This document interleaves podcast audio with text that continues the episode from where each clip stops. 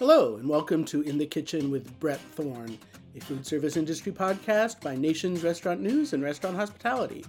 I'm your host, Senior Food and Beverage Editor Bret Thorn, wishing you a happy Filipino American History Month. That's what October is, among many other things. Uh, and I am celebrating by interviewing a delightful Filipino American by the name of Billy Dec, uh, whose mother is Filipina and whose father uh, is of some sort of East European extraction. I honestly don't know what, but that's that's why his last name is Dec and not something that sounds more Filipino. Uh, you might have noticed I said Filipina and Filipino, which you know that that sort of phrasing works the same way uh, that Hispanic terminology works. Latino, Latina, Latinx, if you want to in- include both without spe- specifying a gender, you can do that. But there's something a little bit quirky about the way people and things from the Philippines are described in English. And I want to talk about it very briefly because I know you don't care that much, but I'm an editor, so I care a little bit. Uh, I used to work for a regional Asian newspaper based in Bangkok called Asia Times. It lasted for about a year and a half in the mid 90s until the economy of Southeast Asia collapsed. But we had serious naming protocols and, and use of terminology because we had to refer to a bunch of very disparate countries and we had to know how to politely refer to everyone and everything in them. We had a multicultural staff, uh, including uh, several Filipinos. So if we got it wrong, I think they would have told us, even though they were very polite people and they might have said, well, it's fine. Uh, at any rate, if you are describing somebody from the Philippines, that is a Filipino or a Filipina, spelled with an F. However, things that are from the Philippines, such as, I don't know, fruit, a cabinet, whatever, from the Philippines, that is described as Philippine P- with a PH. So, for example, although the cuisine now in the United States is called Filipino cuisine, I've been trying and failing and admitting this failure uh, to refer to the cuisine as Philippine cuisine because grammatically that is correct. Again, the people are Filipino or Filipina. I haven't seen Filipinx, but maybe maybe that's a thing. And if people want to be referred to that way, obviously I'm happy to oblige. Um, at any rate, the cuisine should be referred to as Philippine, in my opinion. And if you disagree strongly, email me or contact me via social media. You can find me, just Google me, it comes right up. Uh, Philippine cuisine actually has an interesting kind of position in the United States. It's been trending a little bit, but not compared to uh, other Asian cuisines such as Thai, Japanese, Korean, Vietnamese, uh, Chinese, obviously, but Chinese is already a very well established cuisine in the United States. And this kind of it's interesting and it illustrates how it's the way that cuisines become trendy is complex. Often people will say, well, you know, the immigrants come and they bring their own cuisine, and so then it becomes popular. And sometimes that's true uh, with, say, Italian cuisine, a lot of Italian Americans, uh, but it's not like Irish cuisine ever got super trendy. I mean, it's sort of embedded in the culture of Irish Americans, but people never went out and said, let's go have Irish food, except maybe on the days right around St. Patrick's Day. Uh, and, and compared to those more uh, popular cuisines, there are a lot more Filipinos. See what I did there? Filipinos in the United States, according to the latest US Census data, there were 4.4 million Filipino Americans in the United States. That compares to about 300,000 Thai people, uh, 419,000 Japanese, 2.3 million Vietnamese, just under 2 million Koreans. There are a lot of Chinese people in the United States, uh, just as there are a lot of Chinese people uh, everywhere, pretty much. Uh, there are 5.2 million Chinese. But if you compare that to the Philippine population, again, Philippine American in the United States, 4.4 million. And I realize I just mis- messed up. I should have said Filipino American and not Philippine American. Language is hard. Um, there's a lot more Chinese food than Filipino food in the United States, uh, and a lot more Thai and Japanese and Korean food. So, uh, my point is simply that the way that different cuisines become popular in the United States uh, is complicated and nuanced. And uh, Billy Dec is certainly working to uh, expand the profile of Philippine cuisine uh, with his restaurant Sunda New Asian, uh, which is expanding. Uh, recently opened in Tampa, a market that uh, Billy Dec is very enthusiastic about. Uh, I talked to him in Nashville, where there's also a Sunda New Asian, and he uh, seems to be really enjoying spending time in that city. Most of his career has been in Chicago, but he's now becoming a, multi city restaurant magnate uh, with a lot to say and a lot of observations about who we are and where we're going. And he also has a documentary coming out about his own heritage. It's called Food Roots, and it traces his travel uh, and search for his culinary origins throughout the Philippine Islands. And that's enough hearing from me and my own semantics and issues with pronunciation and, and classification of things from the Philippines. Uh, I would like you now, please, to uh, enjoy my interview with Mr. Billy Dec.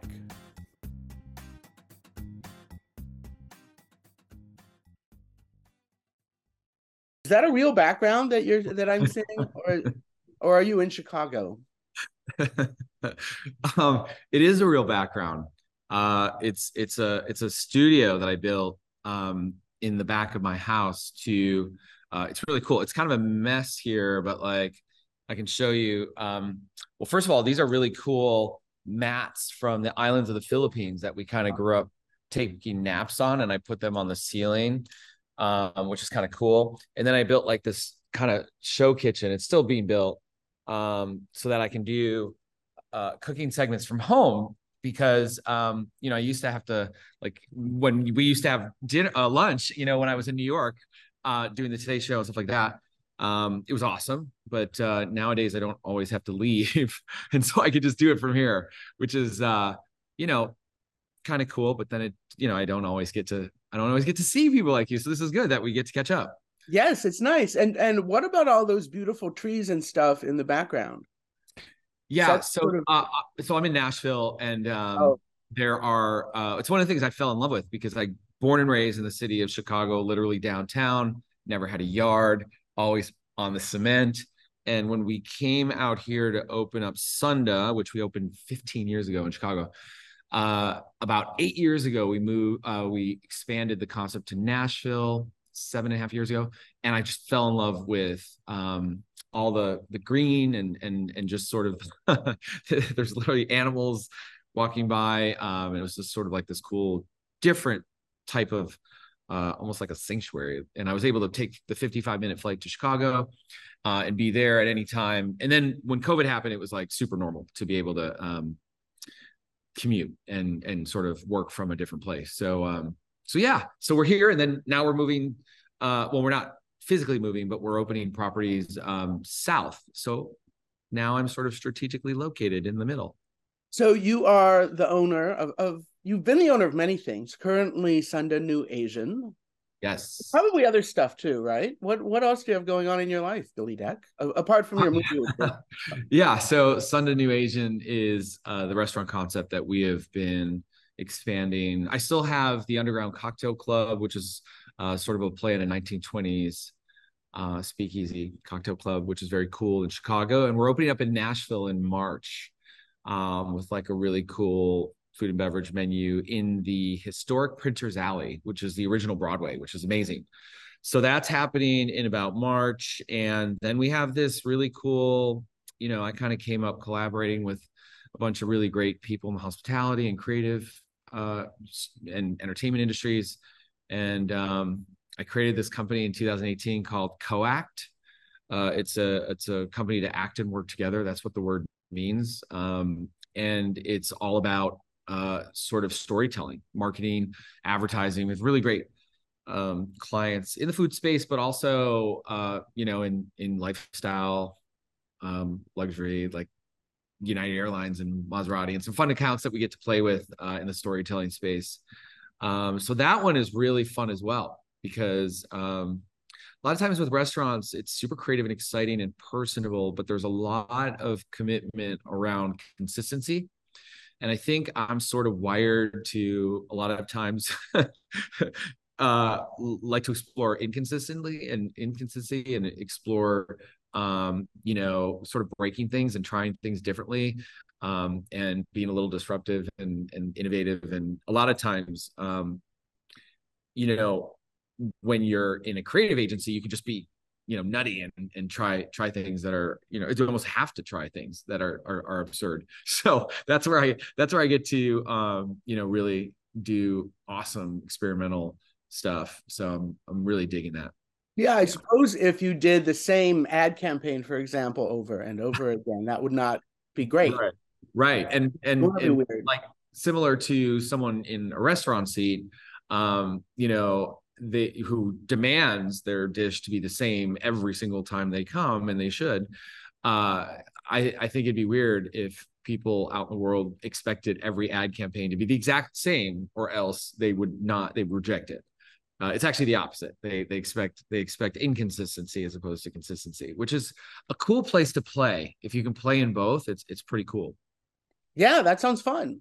Yeah, and and, and you have, I'm sure, capable people working in your restaurants who know how to. Oh yeah, I can't do anything. I'm completely useless. I have no skills in both Sunda and Coact. I mean, the the most amazing um, people and leaders are just sort of the driving force. I mean, I, I, I, um, you know, definitely took elements from my upbringing, whether it's from the Southeast Asian side with my mom from the islands of Philippines. We were back and forth my entire life. Every time we'd go to the Philippines, we'd stop in other countries, cultures, trying all, uh, you know, the different things we can get our hands on, whether it was people's homes, restaurants, or street food.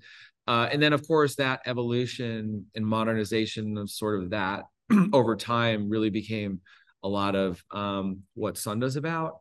And then just not uh, having money working in restaurants as a kid, putting myself through college, uh, law school, and then needing more money and working the late shifts at nightclubs um, really taught me how to uh, network and communicate and collaborate to make bigger things happen, which is what CoAct is. So um, there, there's there's been a lot of um, of you know maybe the initiation from me, but these days there are real amazing folks that make the magic happen. It's definitely not me. so how, as uh, a young uh, uh, kid of a Filipina, and I think on your dad's side you're Eastern European, right? That's why your last name is Dec. Yes, yes. Which doesn't sound Filipino at all. That's right. That's right. The uh, my mom's maiden name is Bumanglag, which is a very traditional Filipino name. Many Filipino names uh, are sometimes Spanish uh, oriented or uh, other because there's been a lot of you know um, colonizers over time and uh, a lot of influences, um, which you see not only culturally, but from a culinary perspective as well. Um, but yeah, so my mom is um, from the islands of the Philippines. And you were saying, how does a kid what? Right. Thank you for letting me finish my question. I tend to get distracted and uh, you know ask multiple questions at once and then like what what do you say so, you grew growing up in chicago and working in restaurants to make money and, and went to law school. I didn't know you, you went to law school. Uh, so if you want to talk about the, you can, but to finish the uh, the sentence, how'd you end up owning restaurants and becoming that kind of an entrepreneur? Well, they're actually intertwined with the law school story. So, started just really interested in the restaurant industry in sixth grade. My parents opened up a Chinese restaurant in an up and coming area um, in Chicago, and I got to see what it's like working in the co-check, which is actually fascinating because you see people right when they get there and you feel the energy, the anticipation, and and then uh, you see them at the end, and they're usually much different. They're either you know a little, um, you know, they're super pleased, or they're maybe they're not, or they're whatever. And it's just like cool. I was fat, infatuated with whatever happened in the middle, and then so after the co-check, they let me out and do other things, whether it was a busser and whatever. So I used uh, a lot of that to make money and put myself through college. I had to pay for college. Um, and then law school and um, became a lawyer eventually. But during law school, I needed um, more money. And I figured out a way, you weren't really allowed to have jobs um, in your first year of law school. Uh, so my workaround, because I needed money, was that I figured out a way in which to actually open up my own little nightclub in an old defunct pizza restaurant that was going out of business, which is like a worse idea because then you're an owner uh, of, you know, in the hospitality industry, which is like a million jobs instead of one. But somehow I did that and it really took off. Um, don't get me wrong, there were a lot of things I was really bad at. uh, and operations was one of them at the time, but was really good at networking and marketing and packed these nightclubs so that every year I was able to open up a new nightclub and so at the end of law school, became a lawyer. Thank God I passed the bar on the first try, or else I don't think I've ever I ever would go back. And I was struggling. Uh, I was I was terrible at being a lawyer and owning nightclubs. I had to choose. I, I was hospitality or um, and we had food at the at the nightclub. So um, I just was bad at both. I had to choose. And so I had all these great advisors around me, and it was really important to look inside and decide what kind of person I was and what I really liked and enjoyed and was good at and all those sorts of things and what I wanted to be when I grew up and all. And we it came down to I really liked to make people happy and I really liked to solve problems quickly. And those were two things that lawyers did not do. But they are two things that hospitality folks did. And so I made a decision to leave um, my very brief, I mean, months uh, career as as a lawyer and and to just solely focus on building hospitality company um, and and and that's how that's how I I began to transition immediately right after that into full blown restaurants. What kind of law are you practicing? I well i started you know thinking i was going to be like some superhero saving people and you know i watched you know the OJ trials were going on back in the day and so like i was super they had all these law shows that were like super intense and i thought i was going to like you know maybe be an fbi agent or something like that. But um i learned really quickly that um you know a lot of what lawyers were doing which is you know i'm not knocking lawyers but um I liked value creation. I like making people happy, like I said. So I stayed sort of in this realm of like contractual business and real estate law because I found that I was building value, making people happy as opposed to arguing. One also, that is the perfect kind of law degree you want if you're running restaurants, I would think. Like you can read the hell out of a contract or a lease or anything like that. Yes. And the strategy behind the actual sort of the analysis and then the sort of road forward um, is always a tough one. It's a tough one for everybody, and it's a tough one to rely on another person, even if they're an attorney.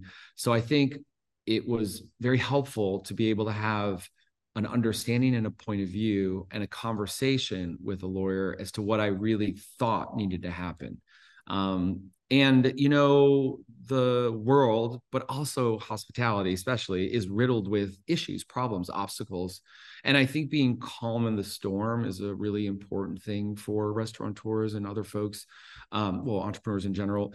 Uh, people in general. Just it's a it's it's a it's a skill that um you know is helpful if you can be calm in the storm and sort of analyze. And and i really think uh, sort of law school put that pounding on me pretty hard at a really the worst time in my life um, from a you know just a family standpoint and other things um, it it was it was a pounding that like I don't think uh, I would ever give up as rough as it was because it really helped me sort of navigate some really tough tough waters, which I, I know everyone's going through. So, yeah.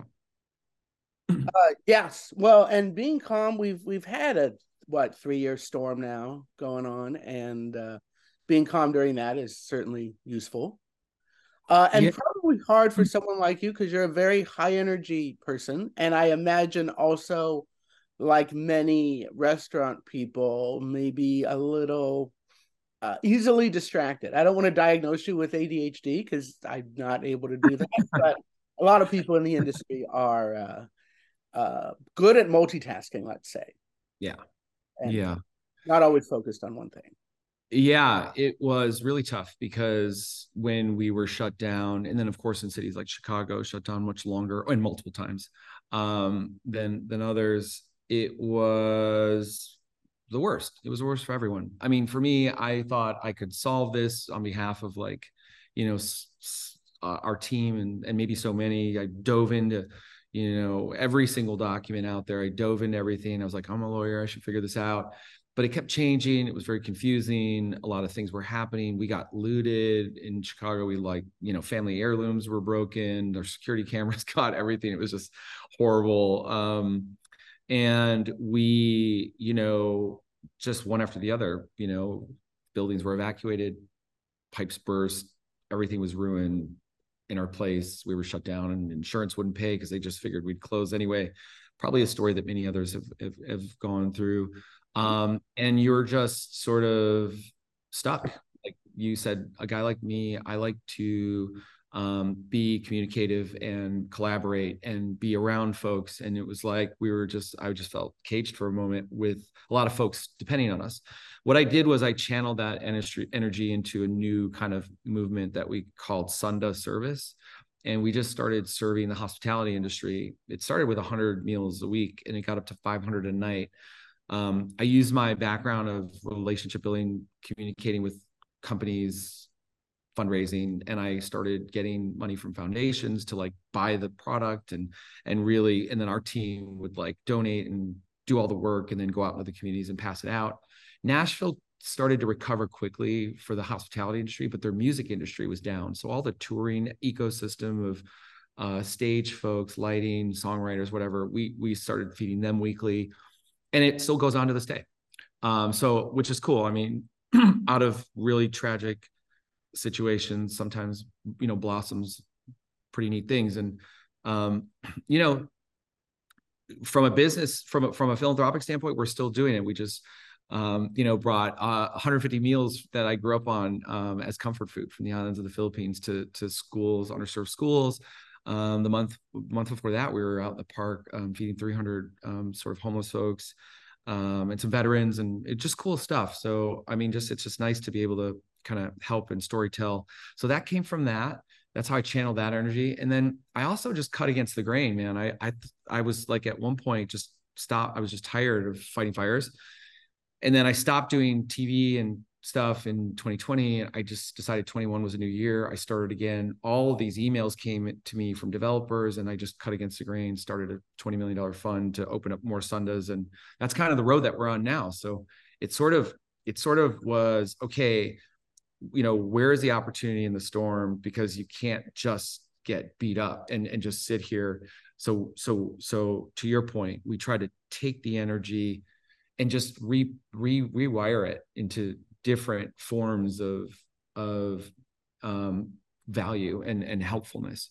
So um so yeah, I mean it's crazy looking back. It was it, I mean it's and there's still the effects, but uh but yeah, we we just tried to you know and i think i give you know i mean just seeing my mom and my lola my grandma from the philippines that um, is in this documentary by the way which we should totally talk about that's coming out um, you know i look at what they've gone through and how they turned this um, you know really tough um, circumstances that they sort of you know always grew up with in the Philippines and how they sort of you know sacrificed so much to come here and to create this opportunity you know that that really stuck with me because we were working on the doc during that time in fact we were supposed to premiere May 1 of 2020 on PBS nationally for Asian American Pacific Islander Heritage Month and it got delayed because we couldn't we couldn't be in the editing room. Um, so all these things happen, and thank goodness it's all out now, and it's it's playing in festivals uh, across the country, which is really cool. Yeah, let's talk about this film, which is called Food Roots, right? Yeah, yeah. Um, I randomly and sadly had two of my last elders die on the same day, and I just dropped everything. Uh, in 2019, I I just left, and I just went to go learn the recipes my ancestors because I I felt like I didn't know enough. I know a lot of the greatest hits from you know Filipino cuisine that a lot of mainstream folks may or may not have come in contact with, but there are real deep um, relationships that I never got to really explore. Um, and recipes, family recipes in the Philippines, uh, like so many other things, are passed down through story, which are passed down through relationship. And not being there, being here, um, one separated me. But more importantly, I think the pressures of growing up Filipino or ethnic or half half in in uh, you know in America sort of causes one to try to fit in and try to be part of the of the mainstream and in doing so in you know whatever's being celebrated at the time maybe it's pizza bagels or you know uh pop tarts or whatever it is um after school snacks like i had different after school snacks that kids you know sort of made fun of and you would you push away. Um and so that was like sort of a lot of guilt you know especially owning restaurants that serve filipino food and, and great filipino food but not my full blown you know recipes my ancestors. So so we went out on that um, journey. Uh, i'd filmed in the philippines before on some other occasions. And so i grabbed those these these i call them kids but like these renegade you know film crews. And we just they just followed me. And i just and i and it turned out all this stuff happened uh, things that i would never imagine. As most things do if you go back in time and you learn from your family what the recipes are and why it was cooked um, what happened at those meals, who did what and, and when. You, you start to learn about your heritage, you know, your DNA and all these amazing things that really gave me a lot more, um, you know, comfortability, excitement, pride in my, in, in you know, in my identity and, in who I am. And um, it just, it's just really uh, an awesome, an, an awesome film because a lot of cool things happen, a lot of bad things happen. Um, but that's life. And um, I, I hope you enjoy it. I think I, it was really cool that I found a Filipina director named Michele Josue who did um, uh, Matthew Shepard is a friend of mine and Happy Jail on Netflix and a bunch of other things. But she grew up Filipino American um, in the US and knew the journey and knew what those pressures felt like. And then this executive producer who won three Oscars, um, you know, uh, is Doug Blush was just like had filmed in Asia and knew um, great storytelling that had not been told yet from the Philippines, and and really emotionally fell in love with this situation that I don't want to I don't want to spoil, but um, some really sort of hard things happen as they do with everyone, and and it's just a it's a journey story that's really cool, um, and it's and it's food you know it's food leading to your story your roots your your your real identity um, and I think if everyone and I and I, you know, I, I was appointed by the president in 2014 to serve as advisor for the president's uh, advisory commission for Asian Americans and Pacific Islanders and the White House Bullying Prevention Task Force. And when we went and traveled the country with this bullying prevention task force, speaking to kids, um, we we realized that you know that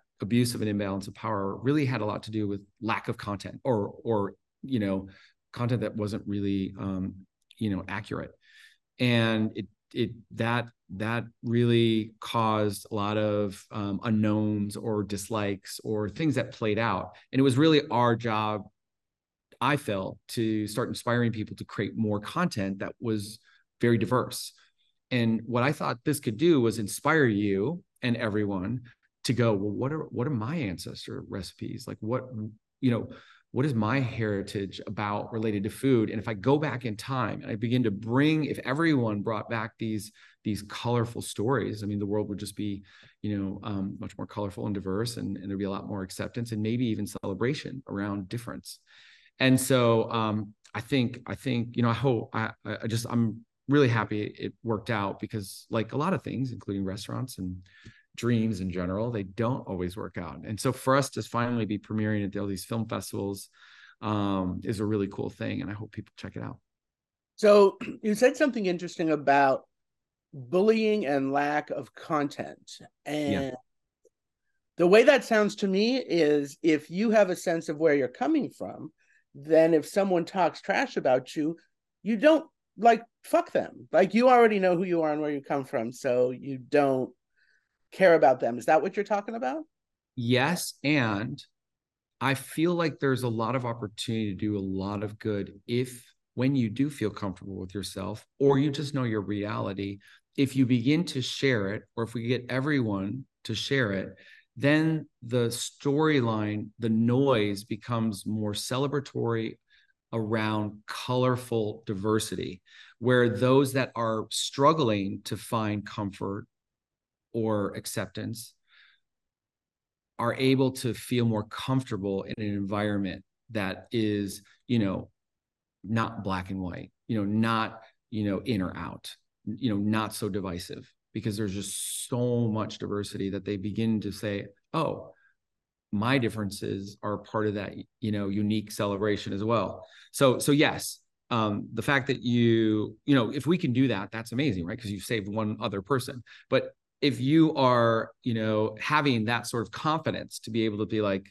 you know i, I don't need to eat a pop tart yeah or or fall victim to the um to the, the you know the, the the scary ramifications of bullying um you know that's awesome for you and and that's amazing. And but now how can you you know how can we exponentially multiply that and that's that's coming out of that you know five years with the bullying prevention task force i i was always like racking my brain i was like how do we get this to happen organically and so i went to the philippines when my two elders passed on my own but as i was going i was like but wait maybe this should be just filmed in case there's something that because I'm a hypocrite if I don't share my reality.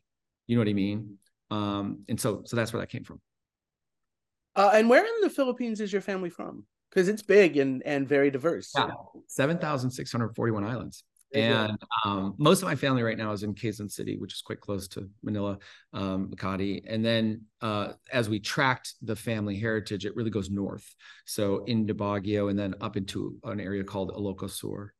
Um, so uh, that also is in sort of that that journey in the doc, which is very cool.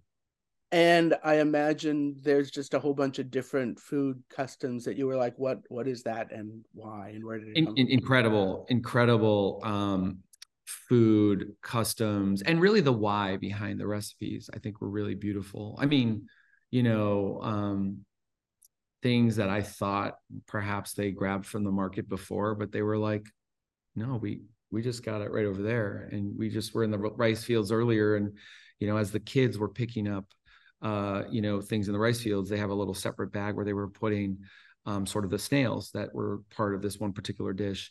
Um, you know, the the the history behind a particular dish that my Lola made when she worked in a boarding house for um, these law school students. Which, by the way, my Lolo Monaco was was a, a law school student and a lawyer. I, I never got to get to know him because um, he passed early, but um, that sort of inspired me. I got his name. Um, my middle my middle name is Monaco uh, which was his name.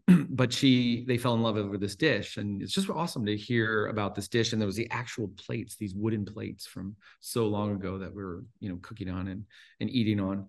But it's just interesting, you know. And then the history sort of ties in. It's like, well, the English were there, you know, sort of occupying, and they brought some, you know, uh, Indian uh, folks and culture and and dishes, but they didn't have the ingredients, so they kind of instead of a curry, they went to the market and they got this peanuts uh, sauce and they created it from scratch, and it becomes this thing called kare kare that brought your grandparents together. That made your mom. That made you. And it's just like what, you know. Uh, so it's just cool, and you know, we're serving that for Filipino American History Month. Um, we, you know, we we do a lot of off off the menu things um, that you know come from the Philippines uh, from this stock, which is cool. And apart from specials, has what you learned in the Philippines has that been translated onto the food at Sunda New Asian? Yeah, one of my favorites um, that we do uh, is this, you know, Kamayan feast. I know uh, other folks might have, um, you know, heard heard of this, but it's essentially, you know, we do like a 30 foot banana leaf lined table with this procession of chefs that come out with like all the rice and all the, you know, crispy pata, shrimp, uh, chicken adobo, you know mangoes dragon fruit. You just you get 15 16 17 different things and it becomes something that everyone gathers around and eats with their hands. That's which is kamay in tagalog which is why they call it Kamayan um, i just think it's amazing during covid we um, had to discontinue those those were always sold out and we went to a butcher block or a you know chef block format where you get one private one for your table you know, which is cool. Um, and you get all these things. So it's literally a taste of the Philippines and sort of a, um, you know, backpacking trip through the Philippines, all in one, you know, butcher's block of this you know tremendous amount of food. That's really cool. And there's so many influences. You know you're doing a chinese inspired egg roll or you have this sort of spanish you know inspired longanisa sausage or you it's just it's it's really a fun moment. I actually go to the table whenever i can with it because i'm so excited to tell all the stories. Um, and there's so many other stories behind it that i think are fascinating that we we talk about in the documentary and, and at sunda all the time um, that i know people share uh, because I've had people come in and they they know parts of the story. Like, wow, that's such a random portion of the party. You know, they're like, I heard that you know the Spanish implement that made people use forks and knives, and then when they were there for 400 years, and that this was a secret meal behind the scenes. You know, uh, that only families shared with people they trusted. You know, so we brought our friends and family that we trust, and we, we we're having the trust the trust meal. and I'm like that. You know, that's crazy, but that's kind of true. That's a pretty true situation and um, you know, it's just cool. That's one of my what favorites. weird thing for the Spanish to obsess about. Yeah. Although, you know, you see people eat with their hands and you're not accustomed to it. It's it's a little weird. And eating with your hands isn't easy. It's something that uh like when I started eating with my hands, it might have been West African food, might have been Indian. I don't know. Like it it drips down your arm and it's hard to get it in your mouth. Like it's actually harder than you think, especially since as, as babies we did it all the time, sitting in a high chair. Or the world at yes. one point the world all ate with their hands and it's you know it's interesting that we've evolved to a point where um, it's uncomfortable for us uh, or we look down upon it some right. people look down upon others and it's it's it's you know this uh, again these these are the storytelling moments and the coolest thing about food is it brings people together in a way in which they um you know have a an excitement a commonplace like a, a you know a, a, a, a, yearning to to like see it, feel it, taste it, learn it. So it's cool to see those differences. But um, but yeah, I mean, you know, telling these stories kind of opens up the landscape of conversations because everyone's background, I don't care if it's Eastern European, like there are so many fascinating things to talk about. And you know, if if we could inspire everyone to go back and pull some of that forward, um, you know, there'd just be a lot more celebration, acceptance, and excitement in the world. Yeah, uh, and in in this soundbite world that we live in, trying to actually dig a little bit deeper than something that you can say in 20 seconds is tricky, but so so rewarding. And, and now I'm just sort of thinking out loud. Doing that while you're eating means that you have more time to kind of talk about it because you're going to sit for at least 30 minutes, yeah. ideally three hours, and just have a meal and share and talk and eat and yeah and talk about the food all of that. The funny thing about the Kamayan meal is because you're eating with your hands and you're getting it, like you said, all over, people can't use their phones. So they uh-huh. actually have to look you in the eye and have conversations like, you know, forever until 10 years ago. wow. That's, I never thought of that. That's genius. Otherwise, you get crap all over your phone. That's, just, that's right. Good. Yeah. And your clothing as you try to reach in and grab your phone. Right. Right. Yeah, I right. attended one of your Kamayans. When was it? Like 2019, 2018, something. Yes. Like during uh, Spirit Awards weekend, I think.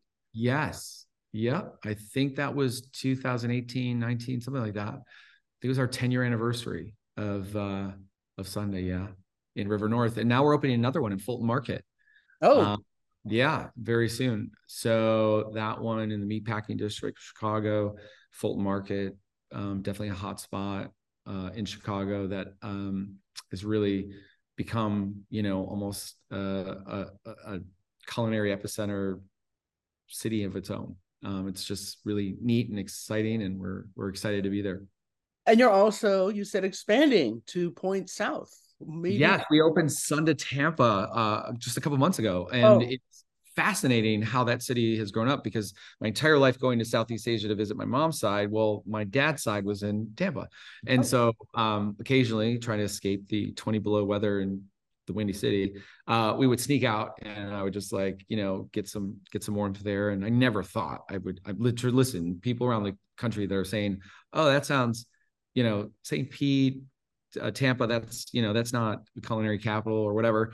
Um, tampa is a different city and so is st pete. Like uh, like there's like st pete's hipster now and has really cool they both have really great restaurants. They have definitely a migration of so many from um, you know, New York, LA, Chicago, around the world coming there um, post COVID, and it's just been awesome. And to and they and they did and to bring this type of food, uh, sort of new Asian cuisine, elevated Asian, elevated Southeast Asian, uh, and these stories to that area has just been awesome. I mean, it's it's just people are psyched, and it's been crazy mm-hmm. packed because the city's exploding.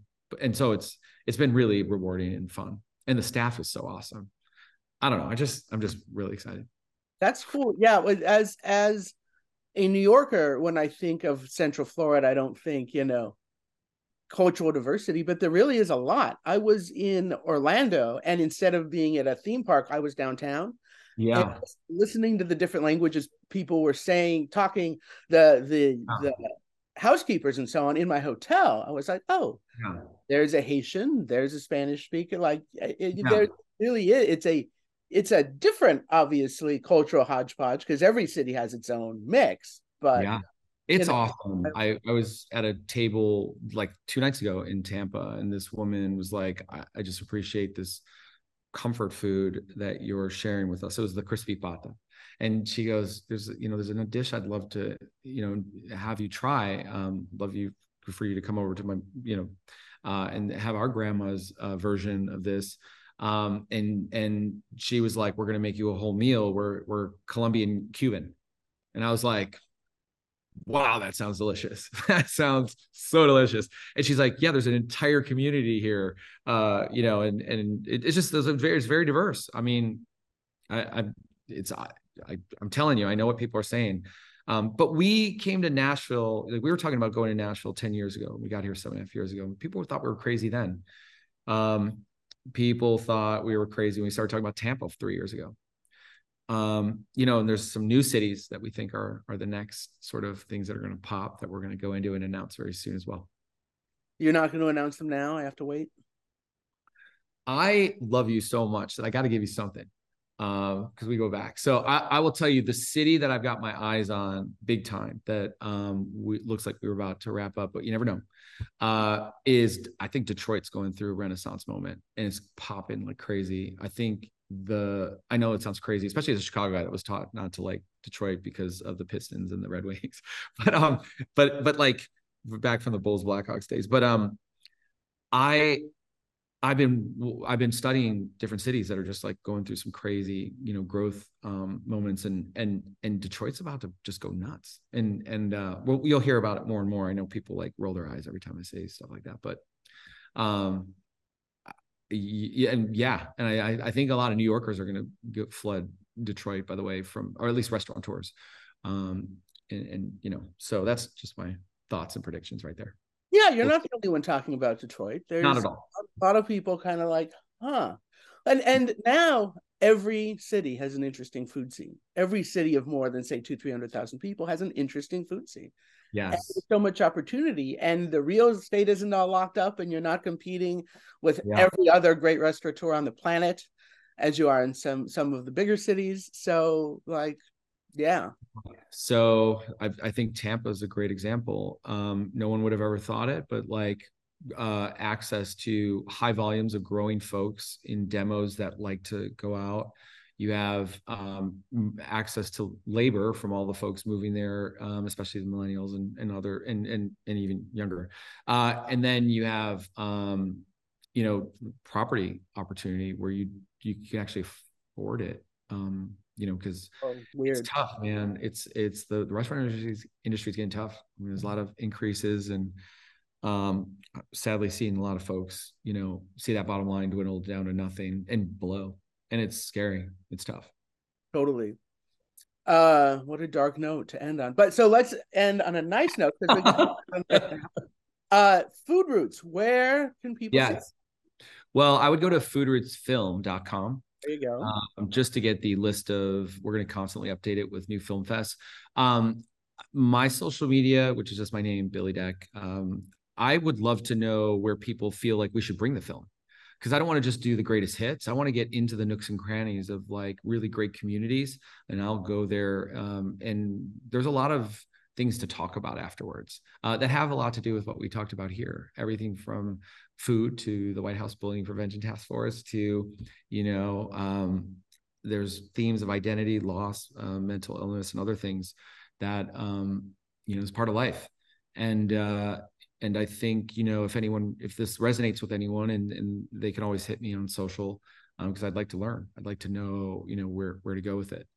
Uh, and then yeah, um, sundanewasian.com is Sunda and um, again appreciate you having having me on, man. This is this is awesome. I always love hanging out with you, Billy Dec, and I hope we get to do it in real life soon. Real life. Let's do it. Let's do it. I love awesome. it, man. Thanks a lot.